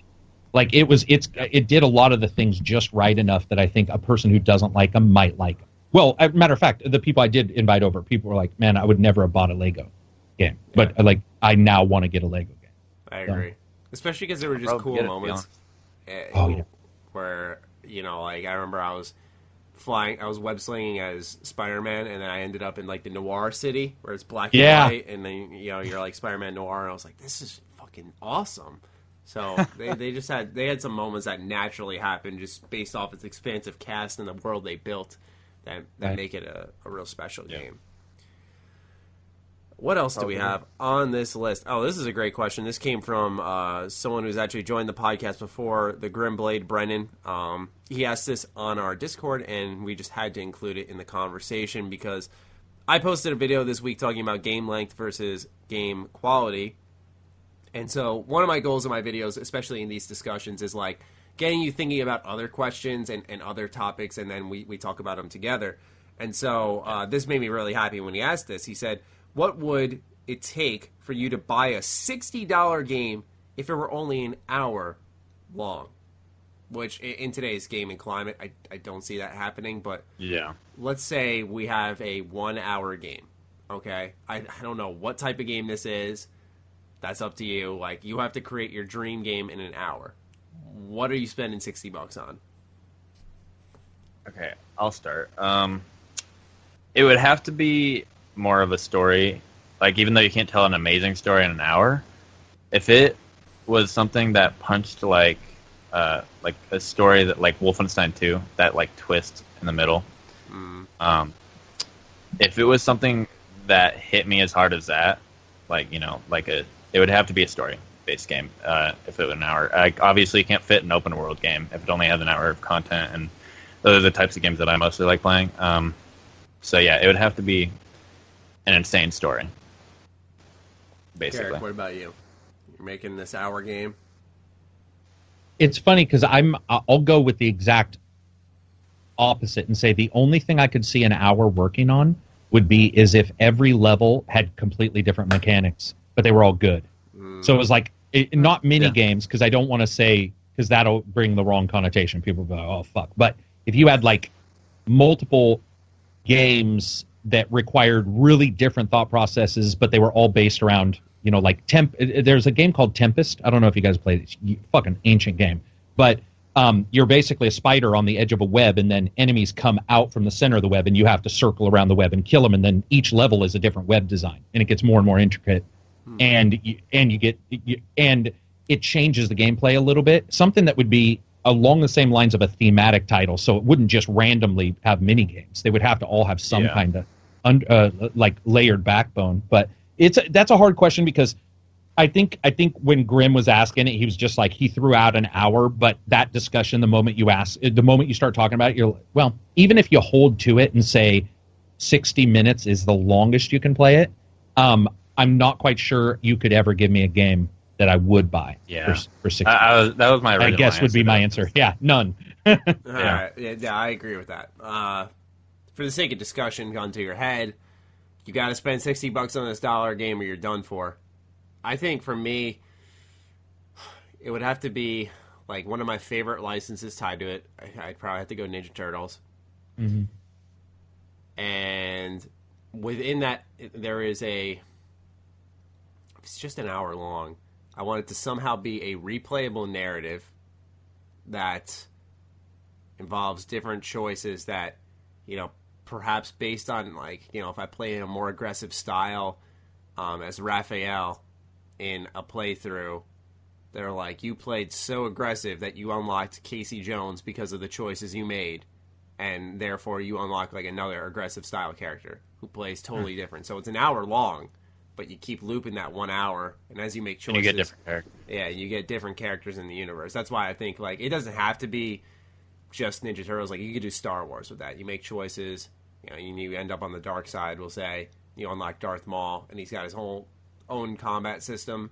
Yeah. And and from there, you know, it, like I said, it's just choices you make, and that affects the characters you unlock. I feel like that would be an hour game I could play over and over because it would be like almost a feedback loop. It's like, yeah, it's an hour long, but you're getting a new character, you're getting a new combo system. Yeah, it'd be multiple one hours, Yeah. exactly what I'm That going for sense. here. I, I'm kind of bending the question, aren't I? But It kind of, but it's okay. I was like, eh, that would be that would suffice, wouldn't it? Because I, I thought of Ken Levine for some reason because he said he wanted to make like a replayable narrative in his next game, whenever the fuck that's coming out. Uh, hopefully soon, but yeah. it know, would be something that you could so it building on what Maddie was saying you could technically see I didn't really take it as like unlimited resources or whatever because if true then you could just make a game that's just random each time you play it. And then it might be worth 60 but I'm not a big comic book fan but looking at repetitiveness I could see like the flashover or the uh, flashpoint stuff from the flash where like he goes back in time changes shit everything's fucking different it would be cool. Uh, something like that where like the superpower was involved where it just continually like rebooted. So you got it you have one hour to do these things Wow. and then and then you would see somehow I, i'm not even quite sure how you would do this but you would see the output. And maybe the next time that output is what the major world is and then you do your stuff there and then that's saved and then the next time you roll over that's the world and it just continually changes and maybe you have a goal of saving your mom or whatever uh, Yeah. that might work Flash is my favorite comic book character, and you made it ding off my head. That would be amazing. That would actually. I what am i I'd- right what's it called the cro- the the Flash. the- yeah. flashpoint right yeah yeah that would be enjoyable Yeah, that's actually I, I haven't read that comic series or looked into Flash all that much, but that's that sounds like a phenomenal idea. You're saying he goes back in time and based off a choice he makes, like the the storylines Just changed yeah it's a matter of fact in arrow is or i mean sorry in the current flash i think that's pretty much they just sort of finished up a two Yeah, season season arc. three was like all about Flashpoint. Or how season screwed up one season. everything. Yeah, right. And it, it what was cool is they gave it two seasons prior to show you normal. So they were like, Yeah. this is normal, and then they have an entire season where they're like, everything's fucked. Yeah, and- you got screwed up. I It's- like it, but I love it. whatever. I, I like it a lot, but I know a lot of people hate. I would like I can't say it's like a, Yeah. as a comic A lot of people or hate anything, but I would say Flash is my favorite out of anyone in DC, just purely based off aesthetic and, and superpowers. That kid does a great job, and his dad is the original Flash, by the way, from the It's original so- show. Yeah, from 1990. Yeah. yeah, 1990. I still I own John it Wesley somewhere. Shipp. John Yeah. Wesley Shipp. Yep. That's so Um, cool. Yeah, it is. They do a lot It's of really callbacks. They do. Uh, they. I mean, I know people get pissed because it's CW and they think that it can't possibly be good. But the fact is, is I enjoy most of their superhero stuff. But I think Flash. What's his name? Who Grant? What's the kid's Yeah, name? Grant Gustin. Grant. That dude. I mean, He's, he's, a, amazing. he's a pretty like. There are some times where you're all, how is he going to pull? This off because it involves another speedster doing this to a Yeah. family member, whatever. And somehow at the end of the show, I'll be like mopey with him. He'll be down. I'll be like, "Yeah, man, I, I got you, bro. I know where you're coming from." Yeah. you know. And you're like, Yeah. "Damn, he's good." And his dad, best, probably one of the best actors in the history of TV, um, or his step. Mhm. His, sorry, not the dad Flash, but his uh, uh, his stepdad, the one who Joe. Oh, um, Jesse. Isn't, Jesse isn't his real yeah. name Jesse? Yeah. I mean that on Law and guy, too, and he went in Broadway. dude. He is in the first three or four episodes of that show. I just remember going looking up everything he has ever done, and and and just following it. Yeah. Y'all So- lost your damn minds. yeah, I know. Right now, a lot of people are like, "Fucking CW, whatever." yeah, I. uh It's my favorite show, but that's only because Flash is my favorite TV character. Yeah. I, I'm really biased. Basically, a lot of people don't like my opinions on this TV show. Hey, understandable. Awesome. Understandable. I think we're friends now, Kirk. Exactly. Star Trek and Flash. yeah. What else is there, brother? And What you- else is there? Swiftly ended my friendship with Carrick. Yeah, no shit. What was that all about? It's, I'm just, just a broad stroke right here. uh, last topic we're going to talk about is Far Cry 5. Carrick and I completed it, and Jaden, you are very close to the finale of this game. I, I beat it. He Um, beat it. Oh, you did He beat it. I thought you said you were close to Yeah. it. There will be no haven't spoilers. beat, like, anybody all this watching? Yeah, I won't. Uh, Generally speaking, how did you like the game? I loved it. I I've always been a fan of Far Cry. Um, I think it's one of Ubisoft's best. Uh, Series. yeah, um, best IP, and uh, I like the open world destruction, the craziness, um, and I thought another one of those unpopular opinions I was talking about, but I did think that the father was better than Vaas. Okay. in Far Cry. See, I wouldn't I argue that. loved his character. I wouldn't argue that because Vaas had the potential to be the best, and he really was intriguing. But I don't think he got the screen time that Father got. Yeah. which Yeah. could, I think objectively just make Father better because they executed on the scenes he was in. Um, Yeah. But go on. You were you were talking more about the game. Or, But yeah, the story, the gameplay, everything about it was, and it was even, it was an improvement. Like it was enough change that I thought it was, it, just swi- it like switched up the series enough to not be the same thing like a lot of people are complaining about. Mm. What about you, Carrick? Yeah, I would. I mean, missions and stuff were definitely felt different, far more organic. Like you would do a mission, and it was really cool because you'd you'd have a mission that was far away, and as you were doing that mission, l- they did a good job with world building. So there'd be like a note, or there'd be some there'd be some thing that looked like somebody had been hurt, and you would you would come on it and go, not come on it, you would come upon it, and you would go, what is this? Yeah, no Yikes. shit. Yeah, sorry about that, people. So you you would um, come upon it, and then you would you would not know what it was about, and then you would find out as you were you know progressing through one quest about these other elements in other quests and Yeah. other people in the game. That that was way better than past Far Cries. For me, though, I will say that um, I felt that five hours in this game is way different than ten. Is way different than fifteen. And is way different than twenty. At five hours, I would have told you the game was incredibly fun, like and and very and very good with some issues. But as I continued to play, the bullet drop. Luckily, Ubisoft themselves are like, okay, we're definitely fixing the bullet drop because it's insane. I mean, you're talking about like hundred meters having to not only lead somebody but seeing a drop of like six feet on your bullet. So it's like shooting a paintball. You, you'll, and these are high-powered rifles, and it'll be like, poof, gunk. And you're like, it's oh, that's a it's a 22 long rifle. Um, yeah, so I would like to see that fixed. I think overall those characters, I wasn't. I was a fan of Father. I was a fan of all the others, but this game hinges on how you play it. If you play it and you defeat an area, then that'll be a safer area once you defeat all the bad guys. Once you Oh, yeah. defeat the Herald. If you don't, if you play it like they sort of hint you should, you can have a really bad time because the enemies will not stop spawning. And that can, after a while, when you see a badger kill a dude who then falls down, lights on fire, rolls under a truck, the truck spawns back up into the air, and you're like, what is happening? And I, I, I think that the more active that game is, actually, the worse it is. They need to go in and curb a couple of the spawns, control a Yeah. couple things I agree. um, that, and and that over time sort of killed me. And then I told you, and the and I think it was in it was in tweets. I think when we were talking, and I said I did faith first, and I have to say, I think that faith in the middle would be great, but first yeah, I did face that. is so. fucking weird because you you you enter this game and you're like, there's a magic user in the game. What is happening? Like people Yeah. are tra- teleporting and yeah, it's like the first time a chick walks up to you I never and thought she's about it that way. That if you went faith first, that you know. oh, it's it is crazy. I, John mean, first. and they're like, oh, it's just a drug, and you're all, no, I get that, but if you don't defeat her, that will happen everywhere. So you have to defeat her if once you start experiencing her. So th- there's some issues there. I, I think that doing faith first mo- for most people is a disservice. So when you're jumping into this game, please do do her in the middle. End probably wouldn't feel right either. I think that right in the middle, she's much better than, yeah, I than um, first. I went with the, way they hinted. They hinted at doing John first, and uh, Oh, I'm sorry. They hinted at don't do any of them. Just run around and randomly. And I'm like, dude, you're Yeah. going to get spawned on for the rest of your life. Like, there's the one time, for example, in my single player game, I killed like, I can't remember, 3,000 people or something like that. In the PC version, in one hour of co op, we killed 999 people. And it, it they just spawn. Just like, you'd Yeah. be shooting a guy, boom, spawn right there. Th- Um, that really impacted me. I'm glad people like I- it though because I'm a big Far Cry fan. So I don't care if I don't like it. As long as other people do, that's all that matters Yeah. because I want it to continue.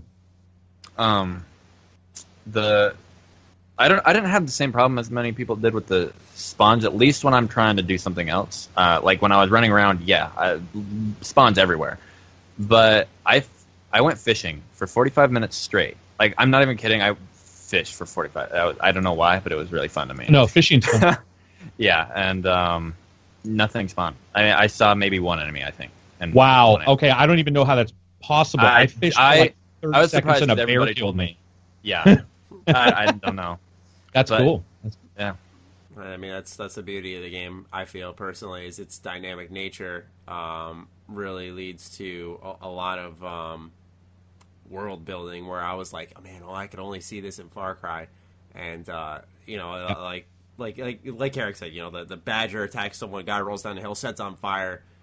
I, I personally embrace that. Uh, the random spawns, I I only encountered those mainly when I was in a mission where it was you know defend this area for X amount of minutes, and you know if I moved near a spawn point, like I'd see four enemies just pop up in front of me, be like what the fuck? It would happen a lot. Um, In the world itself, yeah, like you'd see a couple of magical appearances, but I, I never had a big issue with the spawns. Just like I said, in those wave based missions, um, where it made it very obvious that enemies were just going to keep respawning until that that timer hit zero.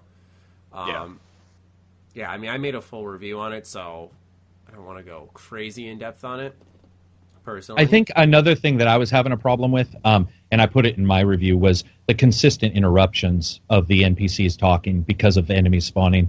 Like Yeah, that that in, that ending video, I only put it three times because I didn't want to like have people think I was doing a bug video because I wasn't. But she interrupted 27 times. She happens to also have the longest um, sentences in the game, a longest sorry, qu- like quest dialogue. Mhm. So you come up to her and you hit play, and she, she's like, "Slap my tits and call me Shirley," and you're like, "Okay, here we Yeah. go." And then it fucking gets interrupted because a car drove by. You destroy the car, or it just drives by. You wait for your 15 seconds. Then she's like, she sort of, you can see her hunched, and then she unhunches, and you're like, "Okay, I want to talk to her now." Slap my tits and call me Shirley. So, and then boom, it, and you're like, "Art, oh please God, Yeah. don't continue happening." yeah. So I I think that there's just a lot that goes on in those games that not everybody will experience. It's like every Far Cry game, where every Bethesda game, dude. Fall- Fallout 4, I told you this. I didn't have a bunch of bugs like a lot of people did. So my experience didn't with that game was was different than a lot of people. And people got mad at me about it. But it's like Same. I don't get mad if they have more bugs or less bugs than I do. They just it happens Yeah. in Yeah. these games. it happens. Yeah, I agree. Because for me, my experience was I was in Jacob's region. I just leveled up, and you know, like when you hit a certain level, they'll be like, "You're being hunted," and that's when it usually like 30 seconds later initiates a cutscene. So I, I completed something. I think I blew up a silo or or a, a truck, and I leveled up, and it tells me I'm being hunted, but I'm talking to Hurk, and you know I'm going through this ridiculous cutscene, and then all of a sudden, it fades out, and or no, where was I? yeah, it fades out while I'm talking to Hurk, brings me into a mission area Yeah. for Jacob, but then all of a sudden it brings me out of that area back to Hurk because his mission was activating, and then I'm like, so did I just break the game? then it sends me back to Jacobs, and then like the full cutscene plays and everything, and then it kicks me back to the open world. And I had Hurk's mission, but I was like, you know, that just because when you get hunted and captured, they just run up to you and shoot you with darts and, and knock you out or whatever. Um, or at least that's what they did in Faith's region. In the other regions, it didn't really make quite as much sense to me what they did to induce Yeah. these uh, psychedelic cutscenes. If you listen closely, they'll say they'll be like, "Get the blitz bullets or the bliss Yeah, bullets." and John's yeah, region? Yeah. That's what it was. Yeah, the Yeah. bliss bullets. I don't know about you guys. Also, I had um, a couple bugs there where I was getting the same mission over and over. So I would be, um, I would be basically. They, they say we're coming, like hunters are coming, which you know you can't get away from. That that's that's the cutscene. You have you can fight them a little bit, but you will always be knocked out unless it bugs. So I was like, okay. So I waited. He came up. They shot me, and I went into the same mission multiple times with with the same person that we were playing co-op. Where it went into the mission, we did it, and then the next time we went into the exact same mission. Next time, the exact same mission. I think we did the same mission like five times. And that to me was I I couldn't tell if it's because they were psychedelic missions, if they were just like picking from random, and maybe there's a bunch that they pick from. But um, I've only known a couple people who had some repeats, but I certainly did. Did you guys have Jake- any repeated? And Jacob's reason is meant to be like that. Like uh, you do do the same psychedelic, but it has like different cutscene elements. Does that make Yeah, sense? mine was mine was Faith. Oh, okay. I never And, had uh, any repeats. Like, yeah, I, it's not I've the just had exact same those strange interruptions, like the uh, uh, Clint. I think Clint Nixon missions. I think that's what they were called. Like the ones where Fletch you- Fletch Nixon Fletch Nixon, that's Clint. with the eagle. Yeah, yeah, yeah. I, I love those, but I love it. I, I, for one of them, I, I started. I was about to start it up, and then um, after that, I got hit by the bliss bolts. I guess so. I start loading in a cutscene. They're talking to me like doing the typical Ubisoft, where they get in your face, like you're just sitting there with a fucking camera the whole time. Yeah. I can't stand that, dude. You have no idea. And um, and all you hear in the background is like that Clutch Nixon commentator, like, I cannot believe what I am seeing right now. I'm like, what the fuck is going on? And all of a Oh, sudden, like the text pops up and it just says mission failed. I'm like, what is happening? And then it fades to black, kicks me out, and I'm standing in front of the mission thing. I'm like, did it just cancel out the cutscene again? So that was one of my bigger flaws is that the dynamic nature of the world could sometimes of stuff overlaps. fuck you. But uh, for the most part, I, I, I was I was kind of forgiving with it when I really think about it because I knew it, it. It's really what made the game so much fun for me. I was like, you know, this these crazy things happen, yeah. and you know, yeah, it'll it'll cancel out a cutscene, but I think they were conscious of it because I was able to still get into the cutscene itself and see it in its entirety. Uh, where it wasn't like breaking quests, which I think with the way the world's structured and how those cutscenes would just overlap and missions would overlap, that could Right. easily happen and just break the whole game, at least in my eyes. So I- Yeah. I was a little bit more forgiving on that part, but I can absolutely understand why it was frustrating. Like For said, me, it was my- also like 40 minutes. I don't know about you guys, but like some of the longer missions are maybe 40. You know, they're not, it depends on what they are. Like sometimes you have a plane, then you land, then you do this. But what would happen for me is I would get to the end and a fucking badger would attack the NPC who was giving me the quest and I would lose 40 minutes because it would fail. And so, That so happened to me that. That it would be once. like you have 12 seconds and i'm like okay and i run up to the guy and i get ready to hit e and a fucking on fire badger leaps and fucking takes him out and it's like 11 10 9 i'm like no what what's happening and so 40 minutes was lost that happened a couple times and i think that Yeah. that kind of stuff it doesn't take much before it can really grate on you because i did enjoy it when it was working it's when it didn't and impacted that loop that i was Absolutely. I was getting so frustrated at times with it, and and certainly I think luckily Ubisoft has patched that already. They've patched a couple things. I also had a, a progress save bug. Unfortunately, they oh, should never ever have another game that has one save. That's all I'm saying. It's we we need to move away from games that have one single save or for just a game player. autosave reliance. Yeah, I don't. it's like saved during the stars. So basically, it's saved and corrupted. So the next time I loaded my game, it was just stars and no HUD, and I couldn't get out, and so I lost like twelve hours. And that kind of stuff is infuriating. Like that, uh, they really need. If they're going to have a game like you said, where they sort of know it's all over, I would love for them to also know that you might need another save game, Mm-hmm. just to be safe. Yeah, for Yeah. me, like like I said, my biggest pet peeve uh, is is the the camera the the silent protagonist, like in the cutscenes. Hmm. It, it is literally. I just pictured like if I'm a if I'm a, I'm a fly, blah, blah, blah, if I am a fly on the wall. The I camera on your yeah yeah I-. I, just picture my cha- my main character just standing here like this. Yeah. When like when Joseph tries to like have an epic monologue, it's like all right, man, nice, nice. Like you're just like leaning in with the camera, you know, really letting him get into it. And that's what it felt like the whole time. But you know, these are all in the scheme of things for me. What what issues I encountered were minor gripes. It's it's more so what Carrick hit on earlier that you can have such drastically different experiences across the board. Like I'm sure mm-hmm. people listening to this are going to be I- what I, I had a great time with this and no bugs. And some people are gonna be like, "Fuck yeah, guys! Like, give it to them." It was such an awful experience, and it's Yeah. like it's just such a all over the place game in terms of story, how you tackle that, and in terms of the gameplay, True. its bugs. Uh, that for me, it panned out, you know, decently. I enjoyed it enough to say like, "Hey, wait for like 10, 15 bucks off of it and pick it up because it's a lot." That's of what I said. A lot of people, I think, thought I hated it. I'm like, no, I actually loved a, a great deal of it. It's just that there were enough bugs. Also, I got to say, Hurk, best character ever. He always will Yeah, be. Same. Dude, I, I, Reg, one of my patrons, was like, "Who's this guy you keep talking about in Discord?" I'm like, "Oh shit, you don't have him in your game." So I jumped in and we unlocked him, and it's just like instant laughter the moment he talks because he is fucking hilarious, Yeah, man. Like, is he the one who?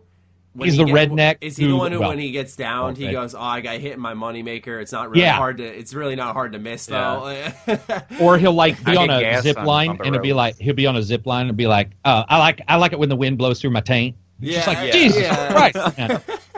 And- or when he um he'll, he'll say stuff about like um his mom teaching him he'll be like I was homeschooled and I got an A in guns and you're like that is so perfectly redneck It's American. I come from a, a redneck area, so like I'm not Yeah. dissing on it at all. Same. I you know as somebody who hunted all their life, so I I get it, and obviously it's blown out of proportion, but that's what's funny about it.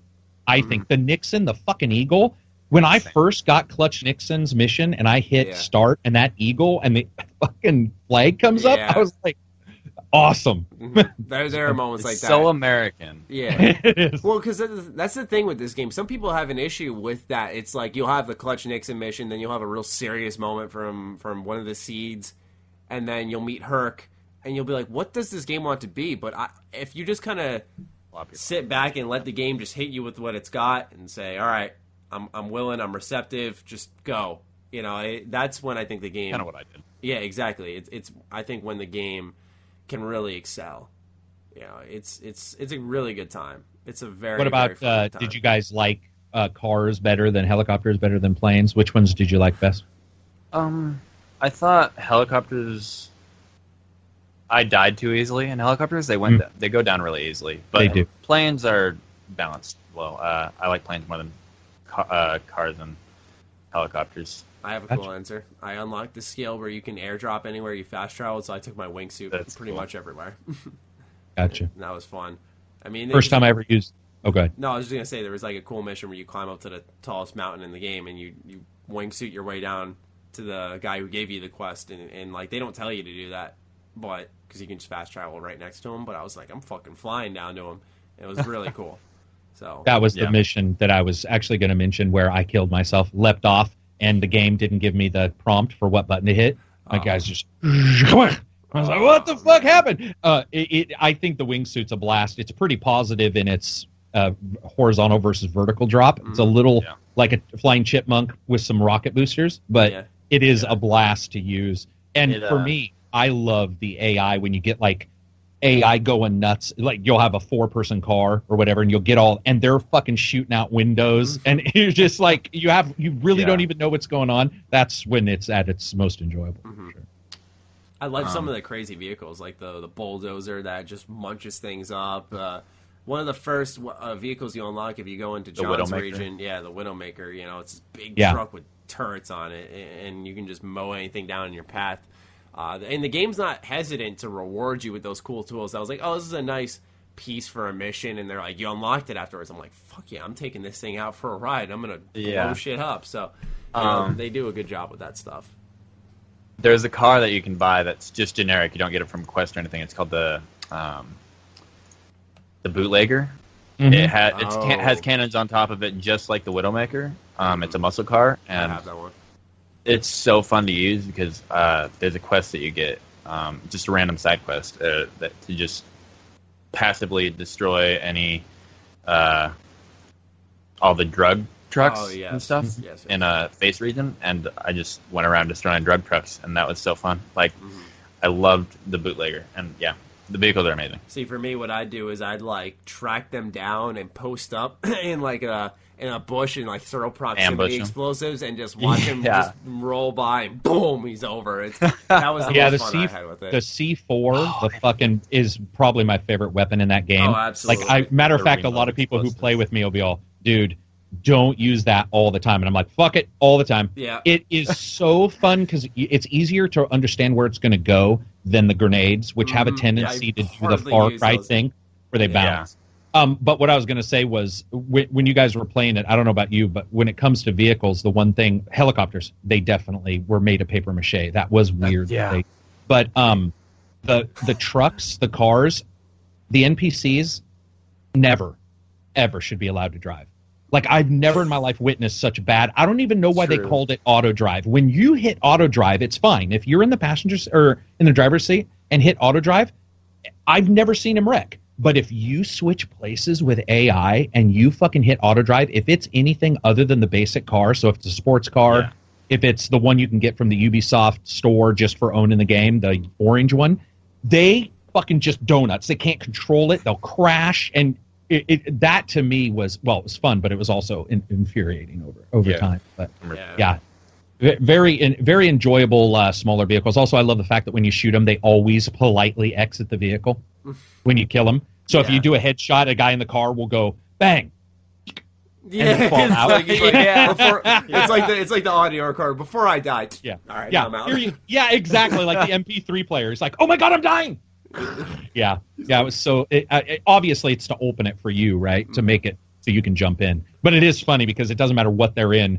Even in the like airplanes, you'll shoot them and they just politely open the door, leap out, and then die in the air. I love the right. I love the moment when I, I had Jess Black in my squad. The second I unlocked her, I put her in because it was just a bow and arrow using chick, and I was like, "Fuck yes!" Um, you know, remind me so much of Tomb Raider, so I was all about that. And I tell her to take out some pilot in a helicopter. Like you know, you can you can free your friends or hire, you can tell them to target certain people. I was like, you got a bow and arrow, but and I was having a lazy moment. I was, I was like, I don't feel like aiming and trying to hit him for a headshot. Yeah. So I'm like, Jess, fuck it, you got a bow and arrow. She takes out an explosive arrow, pulls it back, shoots it, goes right through the glass, hits the the pilot. I you just see a fire explosion, and you just see him roll out of the, the, the helicopter, and it blows up in midair somehow. And I'm like, fuck, that was awesome. Yeah. I almost forgot about this, and I don't even know how, but I actually killed somebody like strafing me with a bow, like in wow. just shot them right in the head, and I'm like, like I just I didn't expect it to happen. I was just you know it was like actually all I had. I remember I ran out of ammo, Hmm. and the bow was the only thing I had, and uh, he just Did you guys see that you get the perk to make your items stick to things? I did not and know so they'll stick to animals they'll stick to people and you can do some crazy shit. And it, like you can i mean you could technically stick it to somebody then get in a car if they're a good guy. They'll get in another car follow you. You can take them to like a place where there's a barricade go through the barricade but then blow them up. I mean you can do insane stuff. That's like i said when the game i think is is absolutely rock solid. It's it's when it stops you from doing those things. Also best music in a game in a long yeah. fucking time oh, Yeah, love that I agree. soundtrack. I was very Yeah. surprised by that. I did not expect that one single bit because I even my review, I was like, it kind of reminded me of Fallout. Like when a song came on, I was like, this fits so well. It was mm-hmm. Justified. If you've ever seen the TV show Justified, it sounded just like the music from that, and I wasn't expecting it. Mm-hmm. And it, like even like family members will come in whistling it because it's been playing so much, and it's just I it's fucking good music, man. It's Yeah. really really well done. Even the little guitar that plays when you when you bring up like the perk menu or whatever. Yeah. I, I always liked that. It, it was like something that I could just Yeah. whistle to. Um, does anyone else always use Grace Armstrong in their party? Not anymore because she's bugged, She and so her good. Hurk and her will will get in a loop of ver- like verbal discussion about the army, and they won't Okay. ever stop. So I had to Oh. finally get rid of her, but I like her. I liked her a lot. Herc, she was Herc so her. good. Yeah, she was like, because for for every character, once you hit, I think it's thirty kills with them. or ten maybe, you They unlock the ability to get that perk for them. And I remember with with like Boomer, you know, it took a decent amount of time. You got to tell the dog when to attack and and get the kill. But with her, it was I, I threw her in my party. We got into one firefight, and it was like you've now unlocked a new perk, and I was like, Fuck yes, that's Wow. awesome. You know, Yeah. I loved her so much. Cheeseburger was awesome. Did you like the bear? I never had a chance to unlock him. I went to the the Oh. place to, to I won't spoil where, but I went to the place to get him, and he wasn't there. And they say he's got to be somewhere around there. And I was like, do I look Yeah. for him? Yeah, he's in a creek nearby. Okay. I just have to Yeah. go find him. I, I want to fire the game back up. In fact, tonight I might, or tomorrow at some point I might, because I, I'm very much like itching to play that game again. Yeah. That, that's kind of been my thing, though, is like this year, I guess this will kind of take the conversation off track. This year in particular, I haven't had that game that's kind of grabbed me, held on, made me want to keep playing no matter what. Uh, you know, it just hasn't happened this year. You know, the Monster Hunter World, kind of, um, but by the time, you know, because I took a trip to Canada in between playing that game, and when I came back and started chipping through it, I was once it came to the end, I was ready to beat it and move on.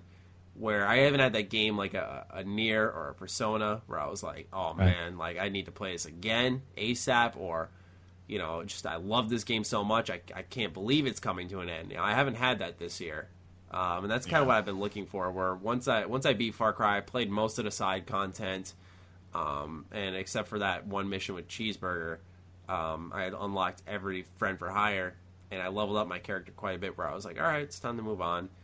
But uh, you know, this discussion made me want to go play it again. But also, I, Yeah. I've just like I said, I I'm haven't so- had that game. I don't know if you guys have had that yet. Where I've just been like, kind of feeling eh about this year so far.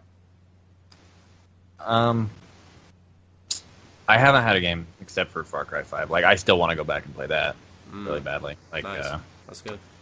yeah. Carrick, what about But you? other than that,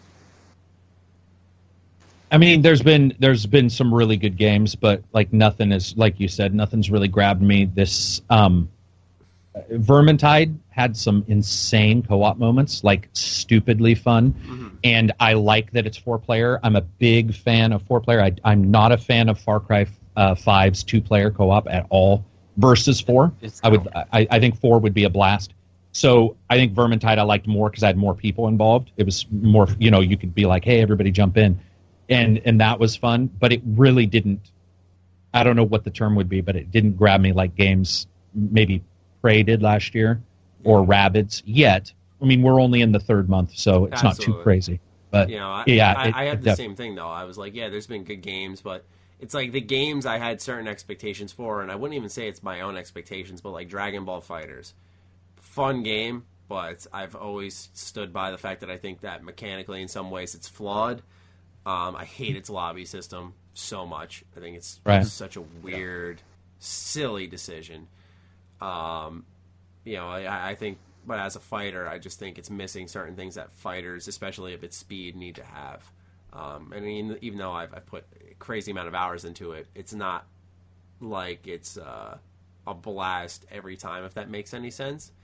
Um, you know, and, so that's like what I've been looking for is a game that really grabs and does not let go. Um, so it's it's kind of made this year interesting because last year we were I felt pretty spoiled. Uh, at least for me, I, I knew for a fact I was going to have three games that I was going to probably have a high chance of loving. I mean, Persona, Danganronpa, and and Nier. Once Carrick told me about Nier, I was like, "Fuck!" I like I loved the first Nier, and hearing that this one's good, like I'm probably gonna love it. And I ended up making it one of my favorite games of all time.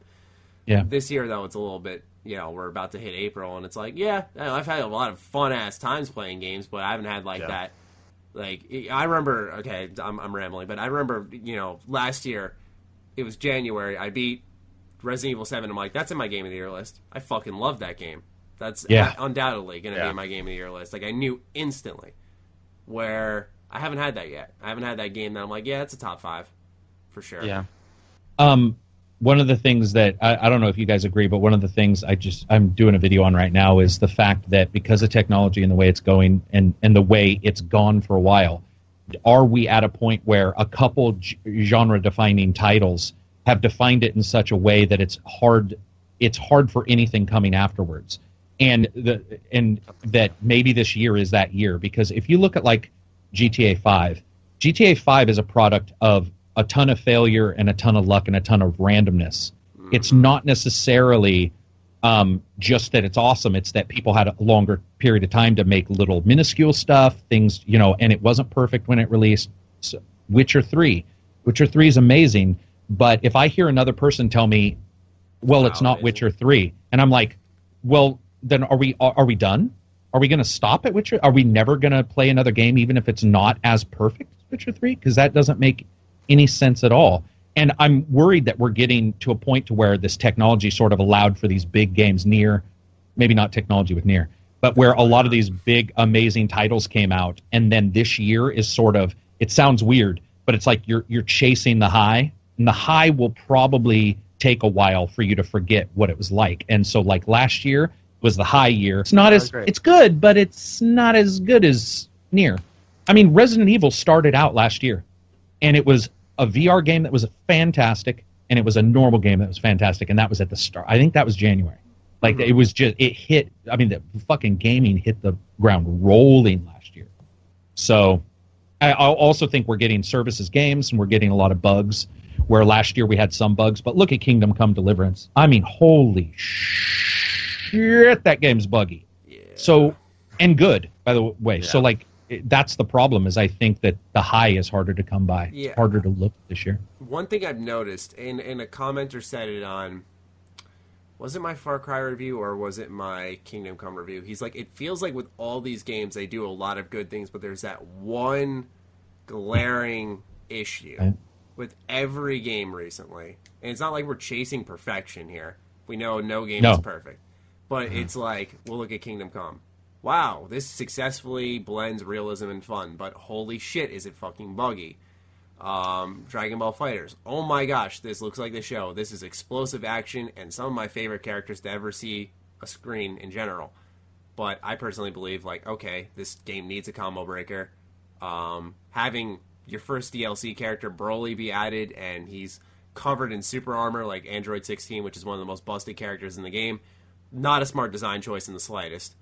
So like I, I look at it like that. It's like that's its big glaring flaw. It's, it's design Yeah. wise and, and that's been my thing with this year. Is like I think it's going to be one of the better years for gaming because we got games like Metro, Spider Man, Red Dead. I mean, it is it's packed with this you know this fall. But right now, it's just been a lot of what I wish I had his name or her name. You know, because it was a really good comment just saying like, why is it always like one just big flaw sticks out You know- so much? I, don't know about you guys, but I also feel that Fallout or, or Far Cry 5's huge flaw is its microtransactions.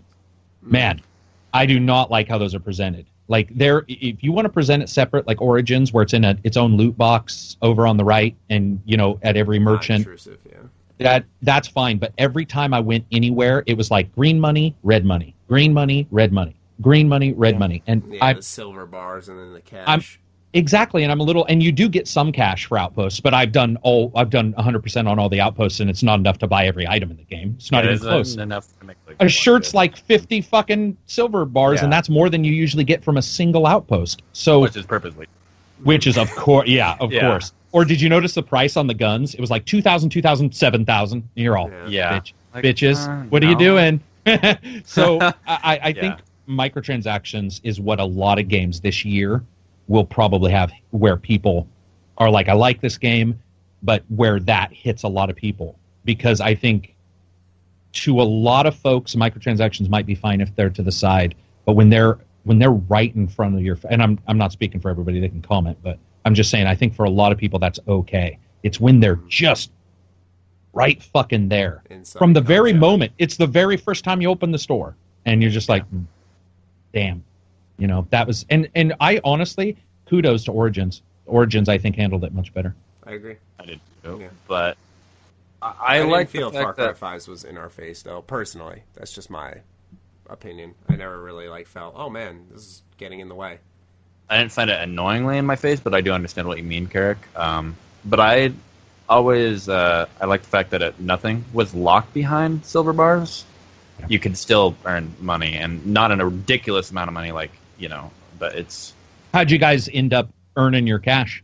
Would you, was there anything? Hunting. Did you guys just hunt? Hunting Yeah. and fishing. Yeah, I was gonna say hunt, fish, sell stuff, Side and missions. then side yep side missions. I never had an issue affording what I wanted though, because maybe because I had a more slim down taste, but I was like, oh man, an MP40, I'm gonna use that a ton, and like I kept that for most Yeah. of the game. Used I the kept most of ACR with the um, or ARC, I think it's called with um, Yeah. The American flag on it for most of the Yeah, game. me 'cause I too. was like, I love yeah, that yeah, gun. This is awesome.